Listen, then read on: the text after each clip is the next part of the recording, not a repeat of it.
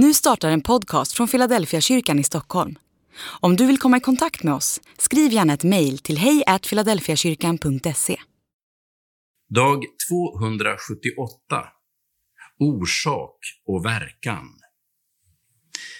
Min magkänsla säger mig att man ska lösa problemen där de uppkommer. Om det inte kommer någon frukt på grenarna så måste det väl vara bland grenarna som det är problem. Då borde, väl också, då borde det väl också vara bland grenarna man ska hitta en lösning. Eller? Det är i alla fall så jag skulle ha tänkt om jag varit trädgårdsmästare. Kan det vara skadeinsekter, mögelangrepp eller vanliga löss? Jag hade finkammat grenverket för att hitta problemet och försöka åstadkomma en lösning. Men det gör inte trädgårdsmästaren.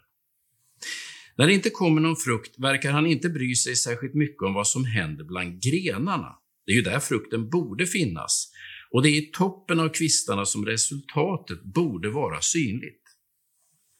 Ändå verkar han helt obekymrad om både grenar, blad och kvistar.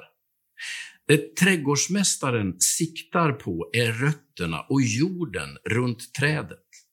Han vet nämligen att det som händer i toppen av kvisten hänger ihop med det som sker nere bland rötterna.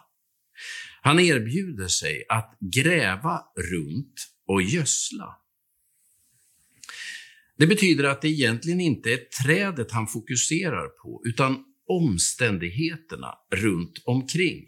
Problemet är inte själva trädet, utan bristen på luft och näring bland rötterna.